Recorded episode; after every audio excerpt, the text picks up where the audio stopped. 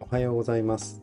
この番組はあるフリーランスの職人が休憩時間に独り言のように喋っているゆるい雰囲気でお送りする番組です。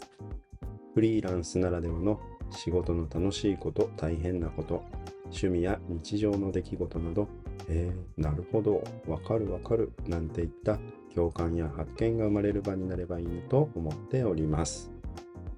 はい。おはようございます、えー、今日は3月3日。女性の方でしたり小さい女の子のお父さんお母さんだったりすると3月3日というと特別な日なんではないかなと思いますがそうですね、えー、ひな祭り3月3日のえー、っと節句桃の節句っていうんですかね。ひな祭りひな様の日です。でうちもですね娘がいましてだいぶずいぶん前からおひな様を飾って、えー、ひな祭りの準備というかですねをしています、まあ、今回はこういう3月3日ということもありますので、まあ、以前ですね節分もちょうどその日に節分についてちょっと調べて、えー、節分について少しお話をさせていただきましたけれども、まあ、今日も3月3日ということなのでで自分もま娘がいますということなので、まあ、そのひな祭りというかですね3月3日の行事についてちょっとお話できればなと思います。でですねちょっとまあいろいろ簡単にですけど3月3日のひな祭りについて検索というか調べてみてああなるほどっていうことがちょこちょこあったので、まあ、その点少し共有できたらなと。でもしねこう聞いていただいてお子さんとかになんかちょっとこう教えてあげるというかまあその知るきっかけに調べるきっかけになればいいなと思います、まあ、早速ちょっと、まあ、その見ながらお話をしたいなと思うんですけれどもひな祭りっていうのはもともと中国から伝わったまあその季節の節目にまあそういう厄払いをするというか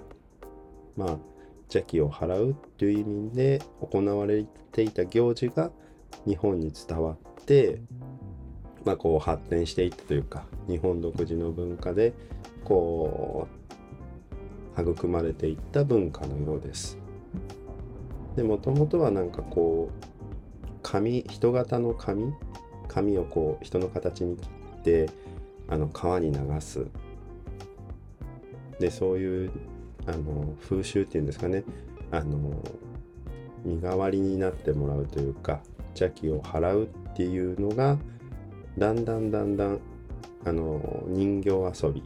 おままごとのひいな遊びっていうらしいんですけれどもまあそういうおままごと人形遊びっていうのとあのつながってだんだんこ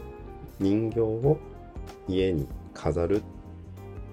それがまあ厄払いというか、まあ、人形がこう身代わりになってくれるという邪気を吸い取ってくれるっていうような意味合いでひな祭りっていうのが今の形になっていたそうです。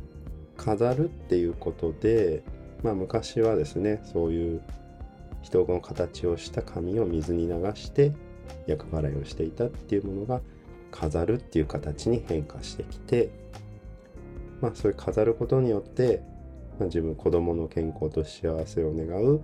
まあ親御さんの願いが込められて、まあ、それがこう飾るっていう形になっていったみたいですね。でまああのお雛様っていうのもいろんなまあ形、まあ、お代理様お雛様、えー、三人勘定五人林とか、まあ、いろいろ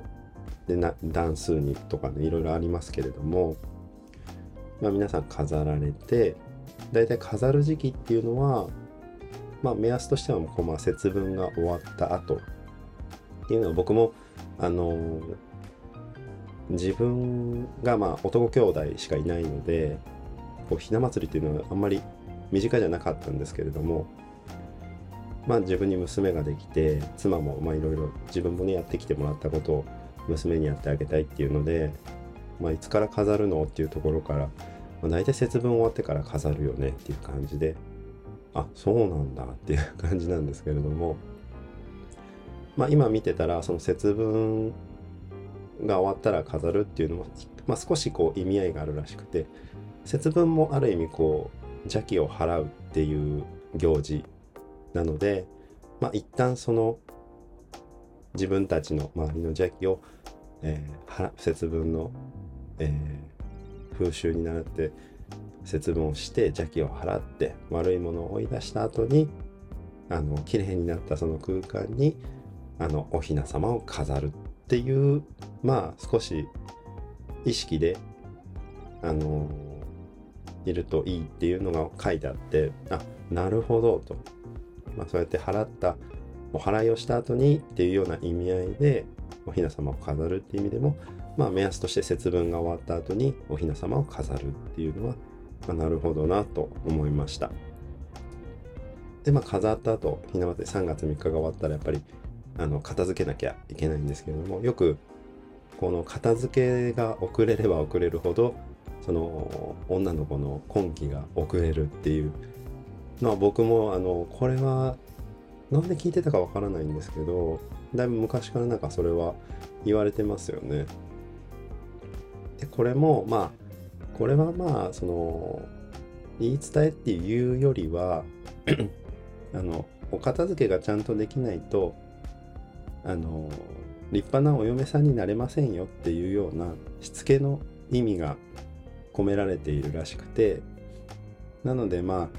今期が遅れるよっていうちょっとこう恐怖を与えてちゃんと片付けるように促すっていうようなまあそれもなんか生活の中のこう知恵じゃないですけれども、まあ、親御さんのちゃんと片付けないと嫁さんになれないよっていうねなんか片付けさせるこうあのきっかけというかとしてなんかねそういうのが生まれたっていうのも面白い話だなと思いましたでまあ早く片付けないと、まあ、逆にこうあの人形のその状態としてはあまり良くなくなってくるらしいのでやっぱりこう湿気に弱かったりとかするらしいのでまあそういう時期が来たらあのなるべく早く片付けてあげるっていうのはやっぱり状態を保つっていう意味でもあのいいことらしいです。はい。でまあお雛様の日によく食べられるものっていうので、まあ、ちらし寿司だったり、まあ、お吸い物あとひなあられ、まあ、ひし餅なんかがねありますね。うちではもうほとんど、まあ、そういった食べ物っていうのはあんまり3月3日だからっていうまあちらし寿司なんかはねあの子供と一緒に妻が、まあ、じこうカラフルにというかあの自分たちで可愛く作って食べるっていうのはやってますけれどもそんなに食べ物これにしようっていうこれ食べなきゃあれ食べなきゃっていうのはあんまりうちではないですね。うんまあ、ざっくりと今さささっと、まあ、23個ちょっとホームページを見てあの調べた限りなのですいませんちょっと薄い情報にはなってしまうんですけれども、まあ、他にもねいろんな、まあ、あの見方考え方があると思いますので、まあ、一つのあの知識というかじゃあ他はどうなんだろう自分とこはどうなんだろうまあいろいろ調べてみたいなって思うなんか一個のきっかけになれば嬉しいなと思います。まあ、節分のあの回でもあの調べてお話ししたんですけれども、まあ、こういう行事ごとって当たり前のようにやってるけど実際は何でこんなことやるんだろうとどんな意味があるんだろうっていうのって